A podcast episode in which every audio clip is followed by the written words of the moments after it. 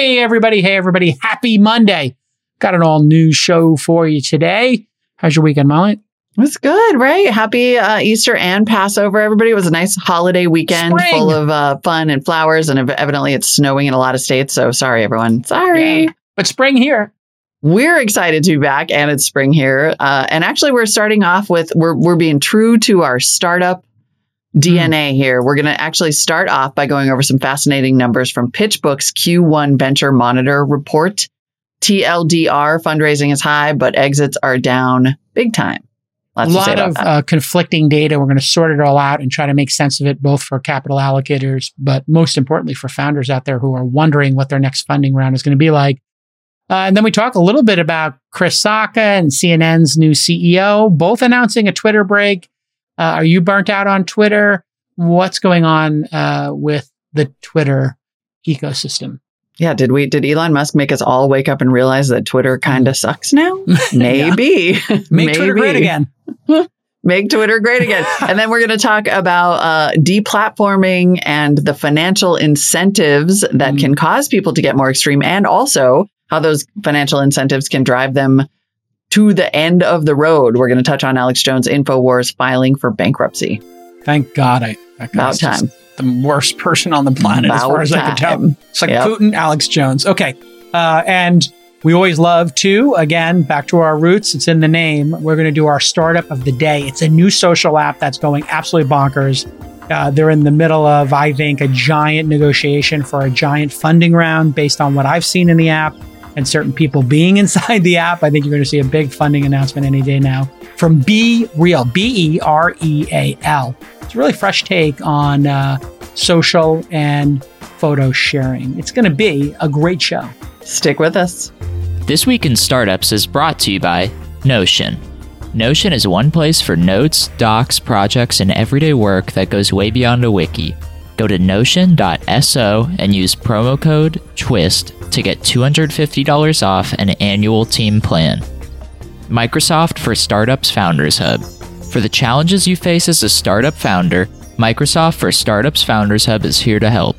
The platform provides founders with free resources like Azure credits, development tools like GitHub, mentorship resources, productivity software, training, and so much more. The program is open to all and takes 5 minutes to apply with no funding required. Learn more and sign up at aka.ms slash this in startups. And Wealthfront. Wealthfront makes it easy to invest and easy to grow your savings with a diversified portfolio that balances your other riskier bets. To start building your wealth and get your first $5,000 managed for free, go to wealthfront.com slash twist. Hey, everybody. It's Monday. Lots of news to go over. And uh, PitchBook and the NVCA, that's the National Venture Capital Association, have released their venture monitor for Q1 of 2022. Results pretty interesting, uh, Mhm. perhaps even staggering. Molly, you want to run us through the numbers here? Perhaps even staggering. Yes, this Perhaps raises even. this. It goes back to my question from one of our early VC Sunday schools. Did I get into this business at a terrible time? Um, I'm going to choose to believe it's an interesting time. The major takeaways in super plain English before we get into number numbers are the following. The value that venture capitalists saw from exits, meaning IPOs or acquisitions, was down over 80, 80% from Q4 to Q1. That may go into staggering ter- territory. The total amount of capital invested in deals over $100 million, which PitchBook calls mega deals, which have been like on the rise over the past several years, was down about 37%. So the, you know, the, the headline from these numbers is that it seems like these massive deals have slowed down and the window to go public has closed very quickly. However, and this is good news for us, it seems like seed and early stage financings didn't dip as much as these later stage mega rounds. Okay. So a couple of notes here. Fortunes are made in the down market. They're collected in the up market. So we were through a tech super cycle of approximately 12, 13 years, right? Since the financial crisis that happened in 2007, 2008. Uh, we've been on this steady uptick and it's been pretty amazing. Obviously, everything got repriced in the fourth quarter of last year. And there have been little pullbacks over this last super cycle. The most notable one being COVID, uh, that crazy dip in the, was that Q2, end of Q1, beginning of Q2 of 2020. And now we're seeing this repricing of stocks going back to the average price to sales, price to earnings ratios. So also in all of this, you did have a lot of IPOs. You had a lot of backed up IPOs, uh, starting with the Uber and the Airbnb IPOs. And mm-hmm. once those got out the door and WeWork was another big question mark amongst those, the market then said, okay, we got the big ones out of the way. Now let's work down the list. Okay. We got to Coinbase. We got to Lyft. We got to DoorDash. And it, you know, just was a nice orderly, uh, putting of product out to the public markets. And then you had SPACs and then you had too many SPACs and then mm-hmm. you had maybe some companies that should have been staying private a little bit longer. Uh, the pendulum maybe swung to having too many of those go public. Interesting. So here, who who do you yeah. think should have stayed private longer? Well, I mean, uh, if you look at any company who is doing deep tech, um, maybe Joby in the VTOL space, mm-hmm. uh, Desktop mm-hmm. Metal, which we were um, in, those both spacked. those I believe, and they both went out early. And should maybe they have Rivian. waited to year 10, 11, 12? Maybe that's yeah. too long, but is year four, five, or six too early? You know, it's really company by company dependent. But yes, maybe too many things that were too speculative. All of those EV companies, the entire cohort, yeah, um, went too early. We've talked about that over and over again. Yeah. So the public markets need time to digest. There's a little bit of turmoil there. There's a lot of risk factors, headwinds, potentially, uh, and we've listed them before: inflation, Ukraine, and COVID. So as those things sort themselves out and the repricing occurred, it means the IPO window is going to be closed for all but the most resilient, anti fragile, mm-hmm. strongest companies. So that's what we're seeing in the public markets. What that means is uh, people may not be selling as much stuff, or those things that do get sold will be acquisitions, right? Not selling of shares to the public, but right. companies buying other companies. Of course, there's headwinds there because now there's a lot of scrutiny. So people like Google or Apple are probably reticent to be buying things that are above $100 million just to not fire off any kind of um, salvos from Lina Khan and the FTC. So it's a unique moment in time. Mm-hmm. There are mm-hmm. headwinds in both of those exit areas. Uh, but everybody raised a lot of money Right. I mean, I would say that's the other thing is there's great companies. Yeah. There's still plenty of money. So a little bit more in the numbers department. Q1 in 2022 saw $33.6 billion in exit value from IPOs, SPACs, acquisitions, et cetera. That was down 82.5% from Q4. That was a really big drop. However, uh, the total amount of capital invested in angel and seed deals in Q1 was up 4% over Q4 to $5 billion. The total number of deals went down about 14.5%. Um, and the total amount of capital invested in early stage deals in Q1 was down 28% from Q4. But despite all of that, in Q1, US VC funds raised a combined $73.8 billion just in Q1. And that is already more than half of 2021's total of $131.5 billion. So it's yeah. not a moribund industry. It's more like the dynamics seem to be changing and maybe as we've been talking about, like maybe it won't be like the housing market where there's a super hot bidding war and you have to like close, you know, your funding round on a company in a day and a half and it'll like return to some yeah, take a breath. That's already happened. Uh, we see that, you know, the time to evaluate a company is moving closer to realistic as opposed mm-hmm. to, hey, you have to put your money in. You're not going to be able to do any diligence. We're oversubscribed, et cetera. And then these crazy large rounds, which people were doing at a, a pretty uh, high clip, putting 100 million in, company's going to go public, you know, valuations are absurd. Therefore, you really don't need to do as much diligence. You can just write the check and it'll all work itself out. I think maybe a little more discipline is coming to the market. And so people are just not going to suspend disbelief. They're going to be a little more rigorous. And that means if you're a founder, you're going to just need to make sure you have as much runway as possible. And your next round will be harder to close than your last two or three rounds in all likelihood, on average. Mm-hmm. Um, and, you know, that's probably healthy for everybody. And if you did raise a mega round and your valuation was 50 or 75 or 100 times your revenue, yeah, you, you might need to fill into that valuation and you may need to take your time doing it. So some interesting changes here. The, the thing I've noticed about this industry is great companies can be born any year. Um, and uh, great investors just have a process. They refine their process, and yeah, you can adapt it to market conditions. But I think it's important to have a really thoughtful process um, for how you like to invest. We have mm-hmm. a very thoughtful one that we're we're even refining more. So yeah. in a down market, it's a great chance to um, refine your process and think about what's working, what's worked in the past, and what still applies. Because sometimes what you did 10 years ago just doesn't apply now. And other things, they apply even more. Uh, and, and that's the art of investing. And cycles come, cycles go. I think you just got to keep investing through the cycles. When you see it's a hot cycle, you, we passed on a lot of deals for valuation and we yep. took advantage of selling. So the last couple of years, we were selling, you know, 10 or 20% of some winning positions. We got pretty lucky to sell some of those pretty high. We missed other ones. You know, it's not a perfect science, but in a hot market, taking some chips off the table, locking in some wins, always a good idea. When the market's down, I think like it is now where it's confusing, really working with your startups, figuring out which ones are the strongest, doubling down on the strongest, and maybe the ones that are in the middle of the pack, maybe having some mentoring, some, you know, heart to hearts about, uh, hey, this could be headwinds and be more difficult for you. And then for the people who are struggling, you, know, you got to have a really sober discussion. Listen, if you don't have, if you can't clear market, you've been raising money for six months, you got three months of revenue, you got three months of runway, you're not going to get to break even in that amount of time. Okay, it's time to think about layoffs. It's time to think about shutting the company down and un- or selling it and having an orderly process, right? Mm-hmm. And there's no shame in that. Most startups are going to fail. What happens during headwinds like this is the ones that are going to fail, they'll fail like in groups, a large amount of pruning at a time. It's almost like you have mm. um, a boom bust cycle in a lake. Imagine a lake that has too many fish and then there's not enough algae.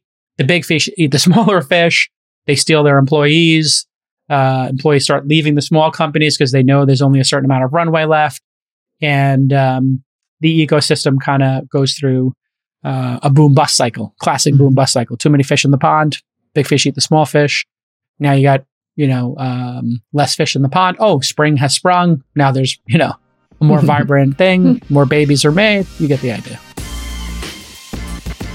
Startups need a central hub to store information and collaborate on work now more than ever. That's because we're all living in this crazy remote world. Everybody wants to put all the information in one place, and that one place is now Notion. Documents, projects, all that stuff it kind of goes in the same place on what you could consider a wiki. When we went fully remote in March of 2020, Notion became our internal knowledge bank. We even use it for external purposes. You know, like when we did this series on This Week in Startups called the Startup Checklist. Well, we just put it at thisweekinstartups.com slash checklist, and that is all hosted on Notion. On Notion, every team from engineering to sales can work together seamlessly and they have 500 integrated apps, including things like Google and Slack. Collaborate in real time and tailor workflows to your needs. Hundreds of thousands of teams worldwide are already delighting their employees with Notion. Notion is now a worldwide community of millions, and they're creating templates and tutorials, so the product is continually improving. Just go to notion.so and use the promo code TWIST, and you will get $250 off their annual team plan. That could be a couple of months for free, so it's pretty great for a growing startup like yours. That's notion.so and use that promo code TWIST during checkout for $250 off. I wondered too, actually, Yogesh, one of our noties was uh, making the point that there are a lot of new funds. And in fact, we mm. see that in uh, even in these fundraising numbers, yeah. right? That U- the USVC funds raised almost half of 2021's total in just one quarter.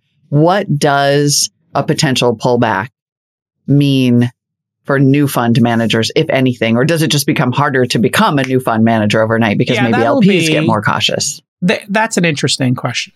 So if you're a new fund manager, uh, you're going to deploy your money in a down market where you have more time to evaluate companies and it's more sober and everybody's focused on revenue. So that's great. You're not going into a market where you're an unknown quantity. You're up against you know, known quanti- known quantities and people with track records. So you're losing deals and you're getting not the pick of the litter. You're, you know, you're drafting in the second round, not in the first round. It, that's the challenge of being a, a first time fund manager. People don't know who you are. Maybe you have to pay a higher price to beat people. Well, now you'll just be able to be more thoughtful and deploy your capital during a down market. And uh, even if there is a recession, two quarters of negative growth in GDP is the official definition of that, which is possible, maybe perhaps even probable in some people's minds. You just keep investing through it. And Right. here's what happens. If you raised money in a down market as a company, uh, you might be able to deploy it when there's less competition for employees or marketing dollars. But there's a peculiar thing happening here, Molly. The economy has like sections of it that are doing really bad and that are concerning, and then another section that's still crushing it. Yep. Tech is another section that's still crushing it. Yep. So, you know, until we see people stop buying their iPhones or stop watching Netflix and stop using TikTok, you know, advertisers stop wanting to go to the internet first for, you know, marketing. Like, I'm not sure companies stop wanting to be more efficient with SaaS software. I'm not sure we're going to see dramatically less competition. Um, and uh, the other thing with raising funds is there's so much money on the sideline looking for alpha Exactly. looking to beat the average return. Well, what do you think happens there? Okay, I'm looking at the stock market. Okay, the prices came down, but they're still high. They're on the higher end of normal.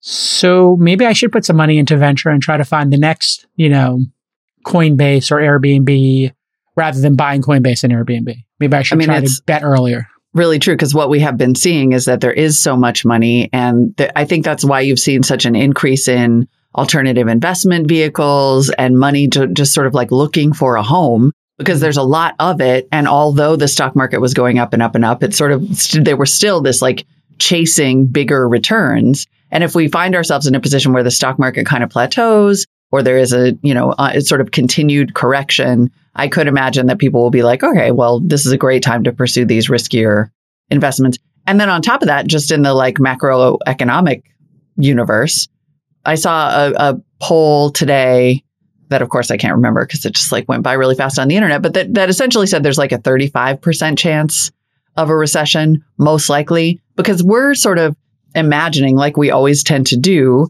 that the the economic moment that we're in right now is going to be the economic moment that we're in a year from now.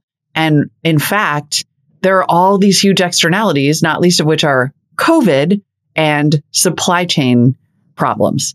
And should supply chain problems ease, then a lot of the economic factors we're seeing now that seem to be like leading us down the road toward a recession might go away. Like we honestly don't know for sure.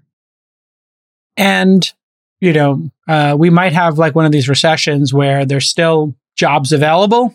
Yep. And it's short, you know, it's just two quarters. And so, you know, it's, Yeah. you, you kind of find out when you're in a recession afterwards. Like you don't even know until the time after. Right. Um, and again, you know, the spikiness of this inflation issue and people's ability to withstand it. I know this sounds crazy, but you know, they were talking today on CNBC about, oh yeah, some places are, you know, going to have higher bills for air conditioning, higher bills for gas and heating, uh, higher bills for driving your car.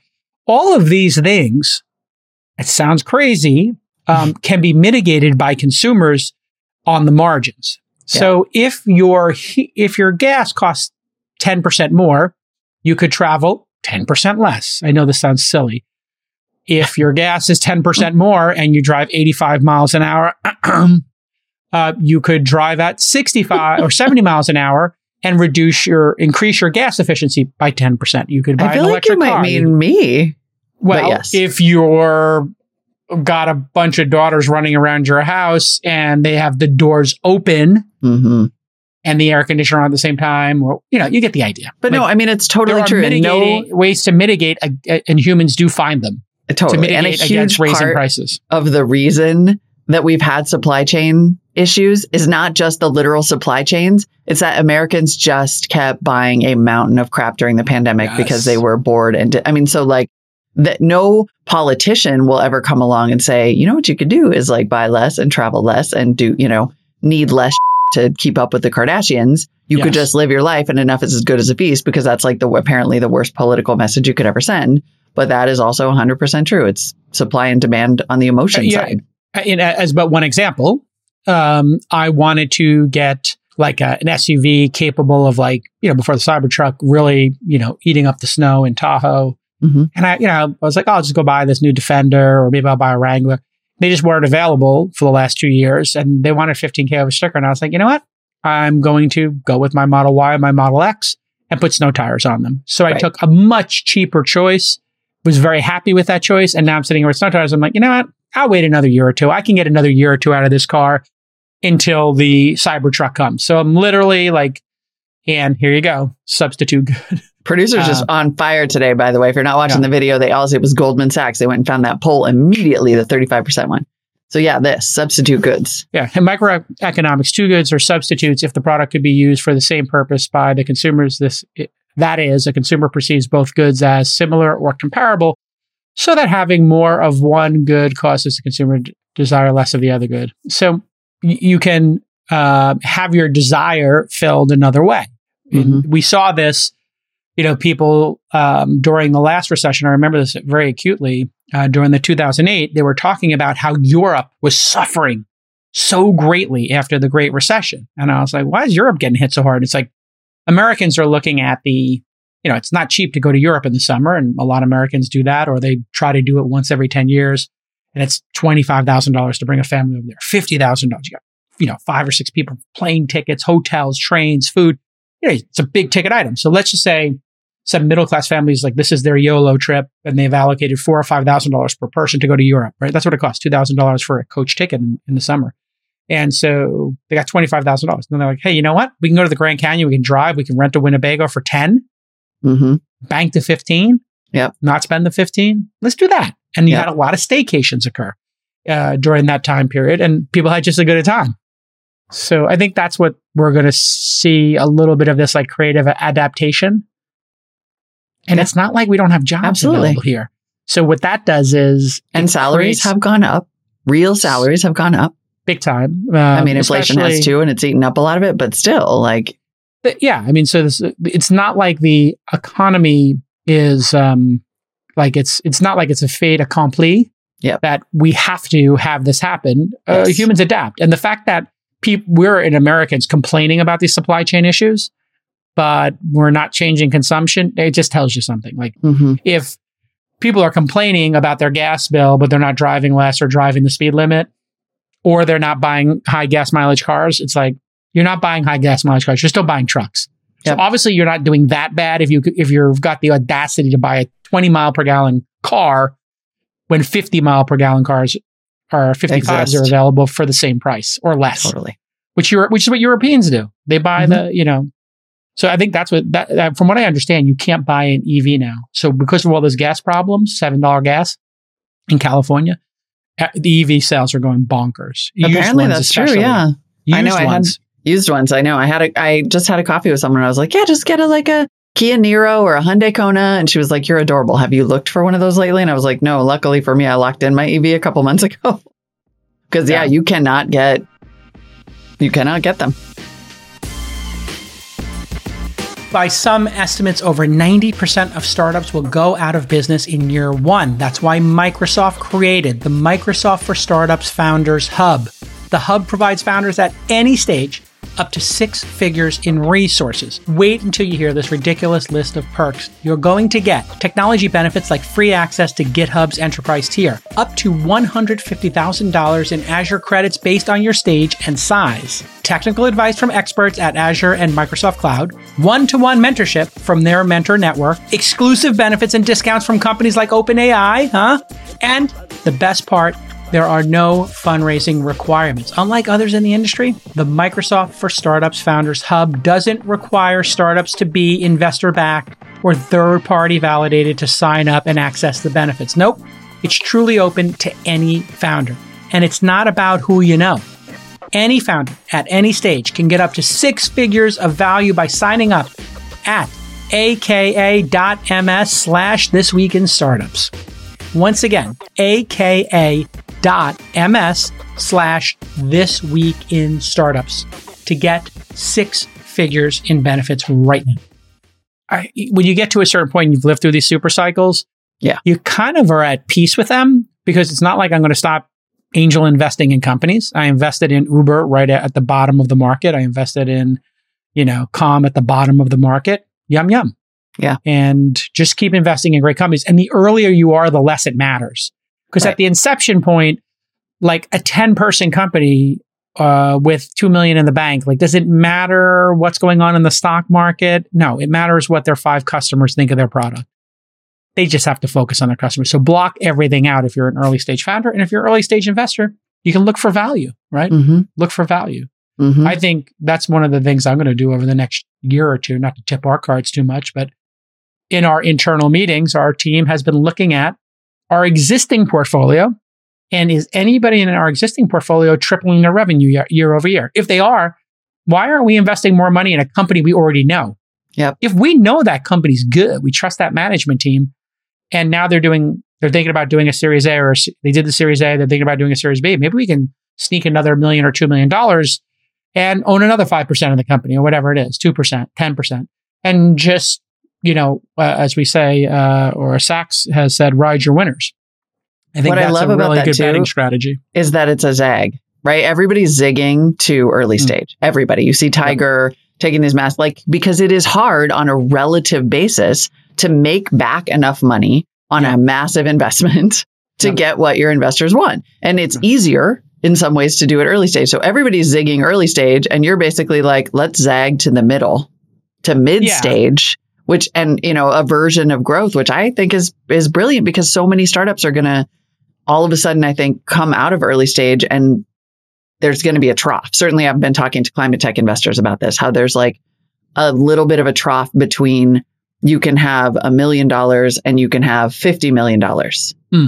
And right in the Yeah. middle is where there's like a little bit of a death zone. Yeah. And so a great place to let's be. zag Like, over there. Well, if you think about it, like being taking a head coaching position in the NBA, you know, if there's a team that's you know in the seventh or eighth seed, um, they got some draft picks, they Mhm. got cap space, they got to the first, uh, you know, they got to the playoffs for the first time. It's like, huh, well, there's an intriguing prospect. Like they did some things to get there. They're not there yet. They're not a championship team yet, but maybe we coming in could help make them a championship team. Yeah. And so in that analogy, I think looking at looking for companies that it's not a clear winner yet, but they're showing signs of being a winner. So Mhm. let me explain what that means. They doubled their revenue. They added a couple of good executives, but they need to add more executives and they need to triple their revenue. Okay. Uh, tripling's is going to be really hard, but if you're already doubling, it's not that much more. So, okay. And oh, you got two good executives and you need three more? Okay. How'd you get the last two? Oh, you worked your ass off to get them? Huh. I wonder how we're going to get the next three. All right. You're going to have to work your ass off to convince people. Okay. Yeah. So we're going to have to work harder and you're going to need a little bit more resources to, to work harder too and work smarter. Great. Could be a great investment. So if long sh- way of saying, if you're out there and you went from 500K to a million in revenue this year and your other VCs are saying no, we might say maybe Yeah. you know, or, or let's up. figure out, you know, if you have a way to do better than doubling your revenue. You know, you have a you have a strategy that you think could work. Yeah. Sometimes it's just stopping doing something that's not working. A lot of times I'll see a company with like they got four projects going on. I just had this conversation over the weekend with a founder I love.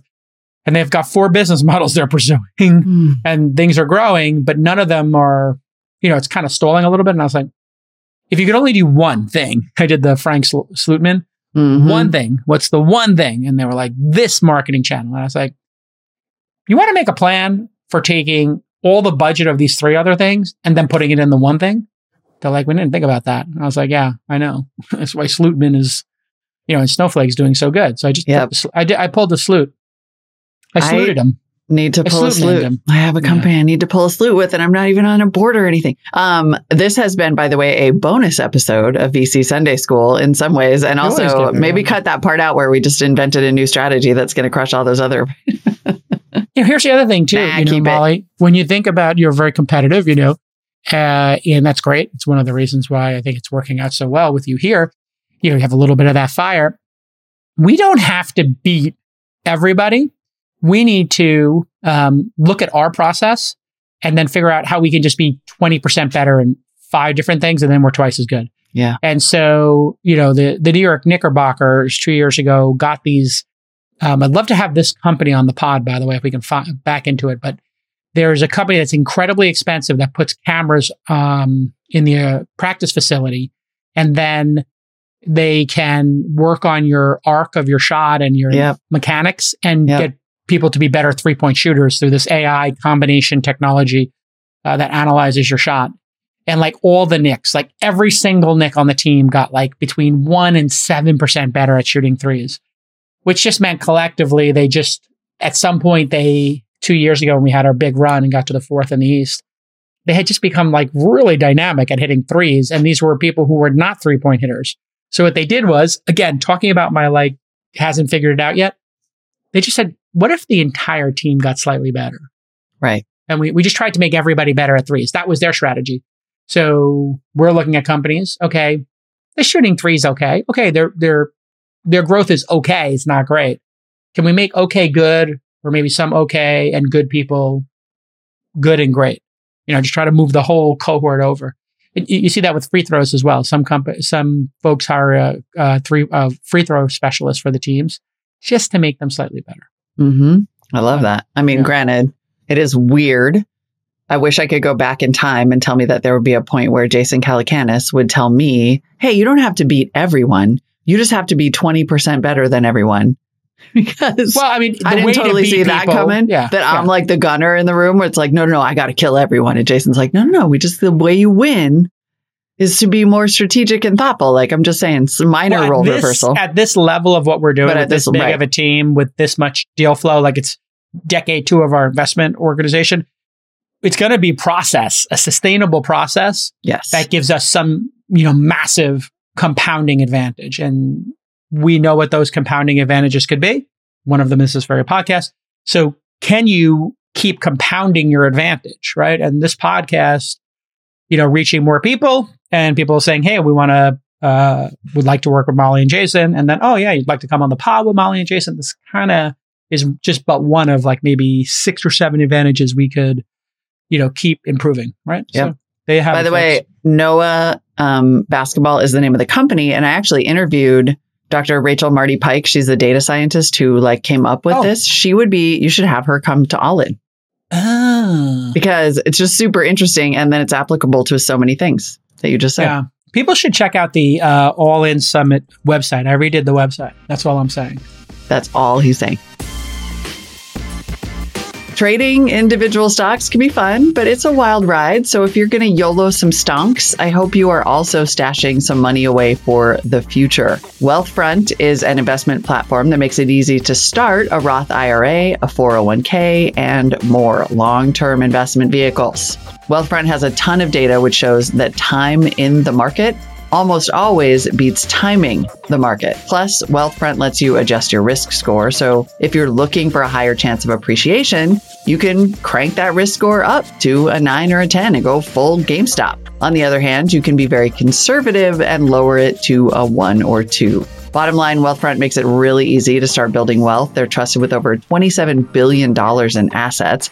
They have almost 500,000 people using the platform, and Investopedia just named them the best robo advisor for 2022. Here's some great news Twist listeners can get their first $5,000 managed for free for life at wealthfront.com slash twist. That's W E A L T H F R O N T dot com slash twist to start building your wealth today. There's an interesting development occurring on the heels of the whole conversation about whether Elon Musk is going to buy Twitter and how Hmm. the offer to buy Twitter has exposed Twitter in so many ways, right? We talked about this last week Hmm. about how it's exposed the the business model, the sort of like moribund state of things, and also maybe the fact that it's not that useful Hmm. Um, for people, or that it's just this like journalism playground that is not good for journalism. So yeah, Dean Baquet from the New York Times say to reporters there, whatever that weird thing was that he said, Tweet which is like tweet less, but maybe We're don't. paying But you like, to f- talk to people on the phone, pick up the phone, do reporting. Yeah. So then today, Monday, Hmm. two developments. One, Chris Licht, who is the incoming head of CNN. He's the guy replacing Oh. uh, Jeff Zucker, and he was he he's the guy who sort of revived the CBS morning show. Maybe also protected Charlie Rose for a while, but whatever. Eh. Mm. Unrelated. Um, Chris Licht is starting his job at CNN on May 2nd Mm. and announced that that will be his first day in the office at CNN and his last day on Twitter. saying, quote, Twitter can be a great journalistic tool, but it can also skew what's really important in the world. I'm logging off and looking forward to working with the incredible team at CNN. And also today, Chris Sacca Hmm. announced a Twitter break as well, saying if there was ever a time to take a break from the site, whoo hoo boy, I'll miss a lot of some of a bunch of a handful of many of an assorted group of Hmm. you. He wrote. I am. I'm about to start mine because I'm going to be um, writing, finishing the book this summer, and you know, I'm I'm getting ready for that for the spring, Mhm. and uh, yeah, I'll probably do my little curtail for three months or something like that, where I just go into take it off my phones and only use it on the desktop, and then I'll have the producers, you know, fire stuff off through Buffer or whatever when we want to promote the show. But I, yeah, I, I think a, a break is healthy Mhm. it's an addiction. Um, it's a real lean forward. And if you're writers, if you're doing journalism, you can put a lot of your effort into Twitter and then not into your podcast, your book, your fund, your company. So there's a time to dial it up and time to dial it down. If you're a Yeah. nobody and you want to meet everybody and build a network, by all means, be on Twitter for 10 hours a day. We've seen all these new fund managers, all these new CEOs leverage it to become known, et cetera. And then there's a time where you actually have to do the job. Mhm. People criticize the fast CEO, too much tweeting, not enough on the company. Sure. I mean, I think if you go back on it and, you know, recapture one hour a day of Twitter time, great. But maybe in the beginning, the one hour of Twitter time or like maybe spending an extra hour on Twitter would have gotten him more employees, would have gotten him more customers, would have gotten him more venture. So Yeah. there's the perfect example, like Dom from Fast or uh, Mac, the VC. Like there are people who have used this to build a crazy network, get a ton of attention. Uh, and then there's people who already have too much attention, like Chris Sacca, who has to deploy hundreds of millions of dollars into carbon, and maybe there's not enough entrepreneurs, or maybe there's he's he's wasting time uh, on Twitter that he could deploy meeting with his founders and helping them become more successful. Mhm. So, Or yeah, maybe it's just everything. making you furious and ugly cry on a Monday morning and you have to stop Mm. and ride the bike for a while because it's like also, you know, I mean, I don't, I think there's, we're starting to confront these real questions about whether it is good for our health, our discourse, and our news. And I'm really curious to see, like, I wish there was a way to measure what would happen to, let's say, CNN, right? If, if everybody got off, if every reporter got off of Yeah. Twitter, Yeah. would all the stories change? Because you do start to think, that there is a truth that isn't there. I think there's a lot of things that journalists find themselves shocked by because you live on Twitter and you think, oh, Here's everybody yeah. knows this. here's an idea for Twitter and the New York Times.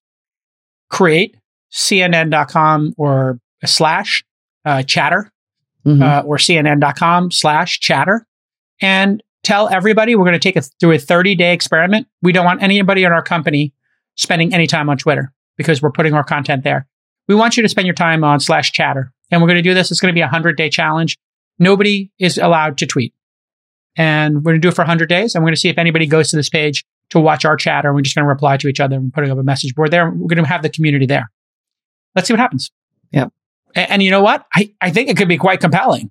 Um, it might be really compelling to see certain folks just chatting it up over there as opposed to on Twitter. So Mhm. sure. And then, you know, uh, it would certainly be better for people's mental health. I think the Twitter bot solve problem getting solved, Mhm. I think it would make it 50% less arduous or annoying uh, to be on Twitter. It's 90% of the hate I get, or 90% of the you fat Greek, you balding bastard. I'm like, mom, stop. Um, thank you very much. Good one. Um, But also, what? no, that people, happens? well, no, people will come at me, and it's Yeah. always in that little bottom section. You know, little bottom section, like other stuff that might be a little crazy. And I'm like, Mm. yeah, I want to view that. Yeah, show me those. And it's like, You're all oh. click. Yeah, don't click that. No. If you get rid of the bots, or we start moving people, as we discussed last week, to only my followers can reply, Right. I think you will change forever um, how it feels to be on the platform. I think And- the communities are starting to be really impactful. I'm noticing people wanting to, Mm. because what people build on Yes. Twitter is communities of people that they like to talk to, right? There's all kind, there's, there's insert noun here Twitter. There's like epidemiologist Twitter and there's law Twitter and there's black Yep. Twitter and there's lithium Twitter. I know this because I'm in a Twitter community that's all about like lithium and, and battery resources, not the, not the mental health treatment, but the battery the band. mineral. Oh, the band. That's a good, I think that's a good of my era. Yeah, totally. Um, or was lithium? No, that was the name of the Nirvana album. Oh, that was the name of Nirvana. Isn't there a band Yeah. Lithium? Yeah. I don't know. Probably. a I'm sure there is. There but must be. anyway, I'm definitely 20. noticing that although Twitter was late to the game and the idea of, you know, what like God help us Facebook groups, which went horribly wrong, but Twitter communities, people are like, oh, I'm into this because it's Mm-hmm. an actually useful way to engage with content that you want with people that you know are smart by curating a specific community. Oh, now now the noties are like, what about sodium batteries? I know I'm up on, I'm into all the battery tech. Hmm. Bring me your Um, battery tech. I, it's really interesting to me to see the This Week in Startups community on Twitter, uh, which has 691 members. Um, you know, when these, and then the All In podcast one has 3,000 now.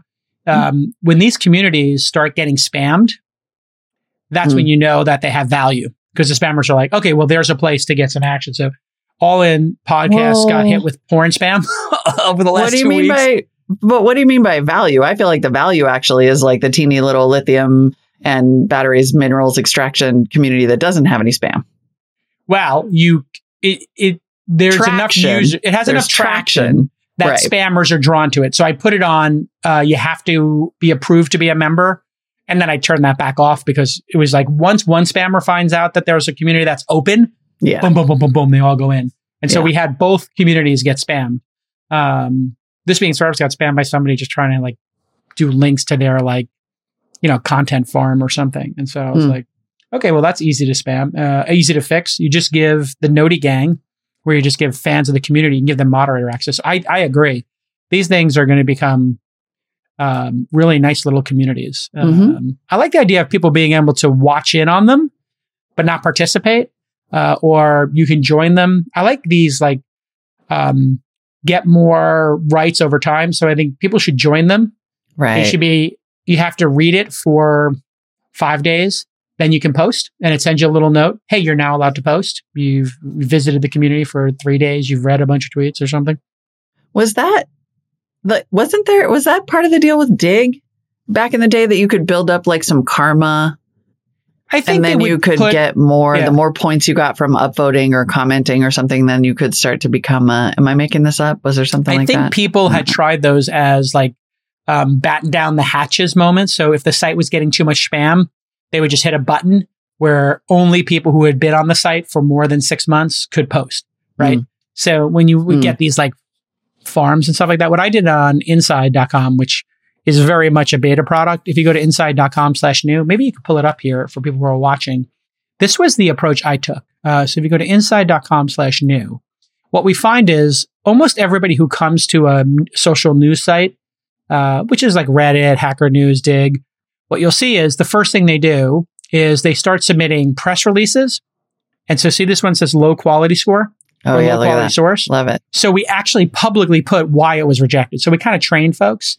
And um, then if you look at there, there's a comment there. And if you click that headline, um, you would go to the story and you could see the guy Frank Vito from Bull Capital did this. And I just wrote him back. So there's a comment there. And I wrote to Mhm. him, hey, listen, we're not um, doing press releases right now. We may do a press release thing in the future. Now, if you go back a page, you'll see most people will just uh, keep scrolling down, see self promotional.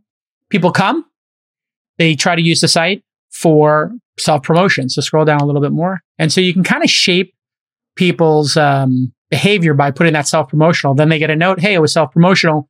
Put something that's not about you. And then what will happen is maybe one out of three will become incredible contributors to the site. And they're like, oh, okay, I thought I could submit my own stuff. And then they realize, like, oh, somebody else could submit my stuff.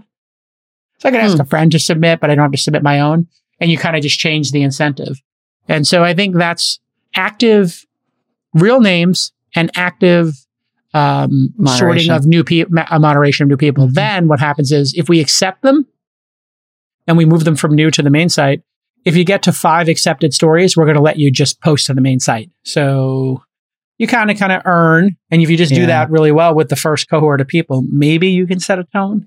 I think, but communities take active management. That's They what do. I've learned is like, and there's no active management on Twitter. There's just, yeah, this anonymous anonymous names just causes chaos. Yep.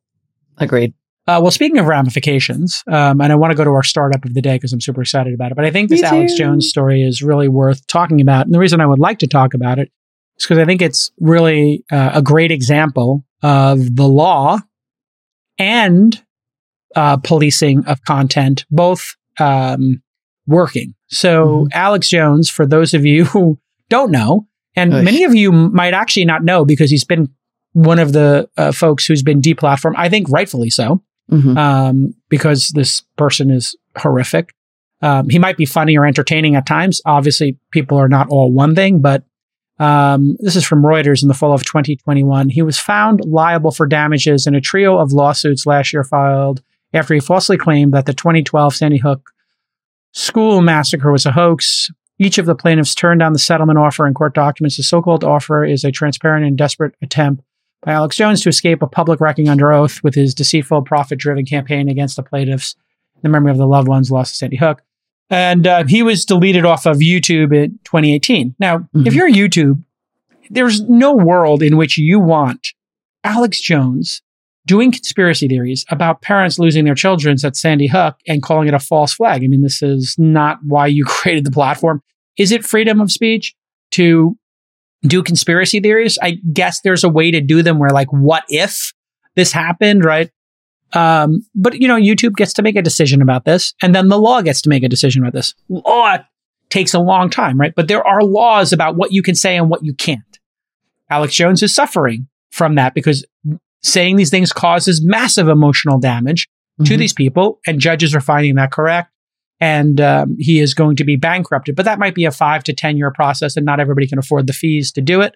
And then the platform also, you know, what was it, four years before all these judgments came down? Or 2018. yeah. Yeah. so three, four years before it came down, they did the right thing by deplatforming him, or at least the right thing for YouTube and the business they want to run and not have advertisers near insane uh, Yeah. stuff. But Alex Jones has still been publishing on his website. The web is still open. He can still do his website if you want to Google him and find him. So I don't know. I just thought this was like a good example of both things can work with an Mhm. extreme person. And sometimes the law has to handle something uh, and the platform maybe doesn't have uh, the, you know, doesn't need to get involved, right? If I'm like, I think Nancy Pelosi, Donald Trump, whoever's an idiot, I would never vote for them. Like the law doesn't need to get involved from that. Right. But there is speech does have legal issues uh, that come up. Oh, yeah, and, absolutely. And here we I have also, it, right? And I think this is an example of the distinction that we've been trying to make between speech and reach, right? Yeah. Like you can go anywhere you want on the internet and say stuff. Yeah. You don't have an unfettered right to reach people with that stuff, like either algorithmically. And I think the key in that sentence there was when they talked about the profit driven Hmm. um, campaign, right? Like Yeah. he doesn't say this stuff because he thinks it. I mean, there may be a version where Alex Jones of the of reality where Alex Jones is so far gone that he believes all the weird alien shit that he says on the podcast all the time and thinks that Democrats are aliens and they're eating babies and you know. But what really happens is that algorithms promote this stuff, and so it starts out like baby crazy, and Yeah. then it gets to full on Sandy Hook conspiracy that is causing people real harm. I mean, parents who had children murdered in that shooting would be getting death threats and have stalkers showing up at their house and what and it was because of you know. So I, I think this is like a really interesting example of where you one can take away the financial incentive Mm. with deplatforming. Like you're just not going to make money. You don't have a you don't have the right to like reach whoever you want and have our algorithm promote this. Yeah. and then the law can do its work which also takes time. But yeah i mean it it like i think what you just said about how communities take active Yeah. shaping is like that's really what this all is about like a, Mm. a community where nobody does anything and nobody Yeah. ever intervenes and nobody stops the worst behavior gets turns horrible it's horrible and that is why by the way ironically you see people leaving twitter because they're like this is a cesspool of like misery outrage Yeah. you know an back. algorithmic promotion I get. I, I'll say. Uh, I'll give Sacca. If he's going to leave, I say he will tweet again within. I'll set the over under at hundred days. Hmm. Take the over the under hundred days. Can he last? When will his next tweet from his account be?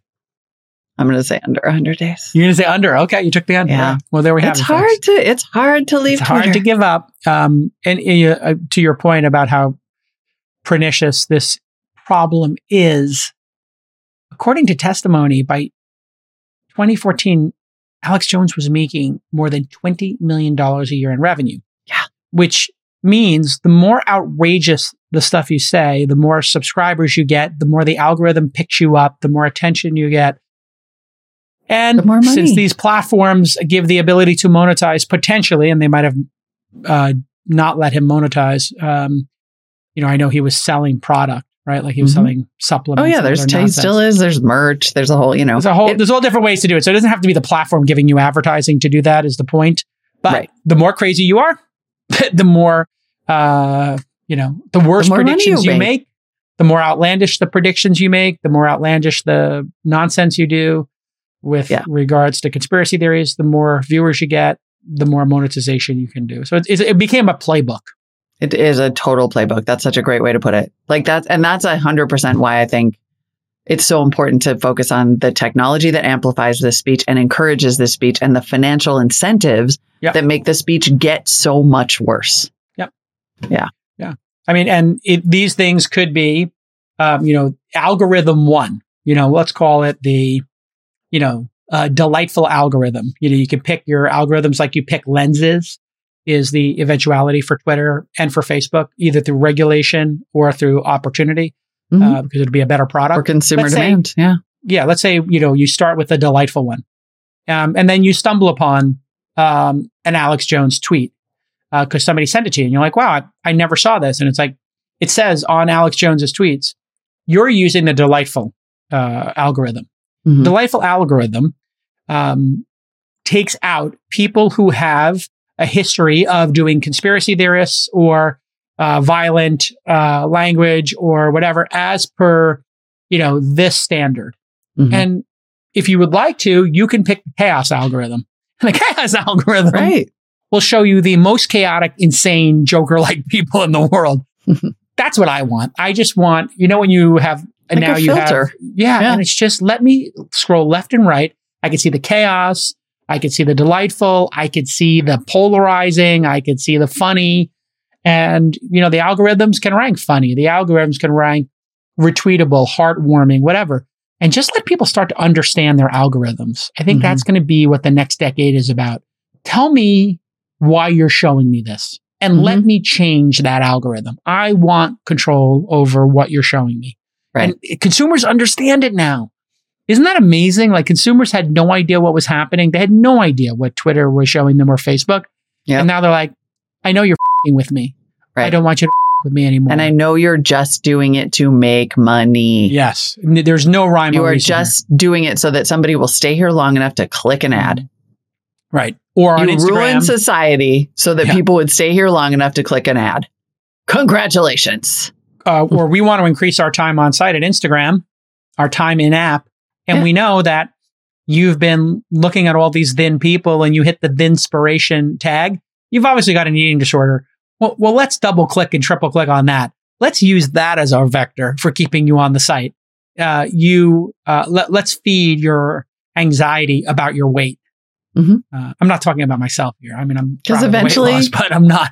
I don't have an eating eventually- disorder. Because eventually you'll you'll click an ad. Eventually we'll show you an ad for some pants. Like there's Yeah. a pant that like has a butt lit. I get I literally get ad for Spanx pants. Great. Thanks, Instagram. I think they're doing all women in their 40s. That might be, it might not be. I think so too. That actually stopped too because just like 40. that one stopped though because all I ever click on are the jewelry ads, so that's all I get. But yeah, it's I I mean I completely agree. I think we Mm. have to like, and we just have to keep. I, this is why I, at least I Mm. Insist on this laser like focus on the technology and the money because Mm. I think the speech conversation is such a distraction because the speech wouldn't have ever gotten so bad Mm. if it didn't if it wasn't so effective because of the algorithms. All right, let's do our startup of the day. Let's, Let's, do it because positive note. ironically, our startup of the day It's is trying to solve for some of these problems. Absolutely. The startup of the day today is BeReal. And I've been using it. Molly, producer Rachel, uh, chief of staff Presh are all fans of Be Real. Explain what it is and how it works. And we'll pull up uh, some screenshots and uh, videos while Molly explains it to everybody.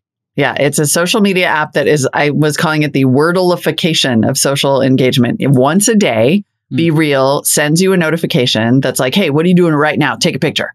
Mhm. And you stop and you take a picture and it posts. And this is an important thing for you to know for people who may have accidentally focused, for example, or posted a Yes. picture of like their bank account up on their Oops. on their computer screen. It Yes. posts a photo from the front camera and the rear camera simultaneously Yes. because it just shows what you're doing in that exact moment. And you can't, what's so interesting about it is one, it only happens once a day and it's really meant to be like, what are you doing right now? And then two, you can't see any of your friends' posts until you post. So it doesn't have that sort of just like go and scroll up and down and feel bad about yourself. Hmm. Um, and, And it, you can only see other, you can only see your friends you can only see your be friends. reels if you do one. Yes. So it's Exactly. participation gating. I just made that up, but you have to part, you have to give to get. Yep. Exactly. You have to give to get. You can't just go there and browse and be like, my friends are doing so many cooler things. Right. Because really all your friends are doing is exactly what you're doing, which is like looking at their computer or working or maybe out on a walk. I Here's mean, what I real. did the first time I did it. Yeah. I was like, okay, let me go to the window. I'll take a little selfie of myself.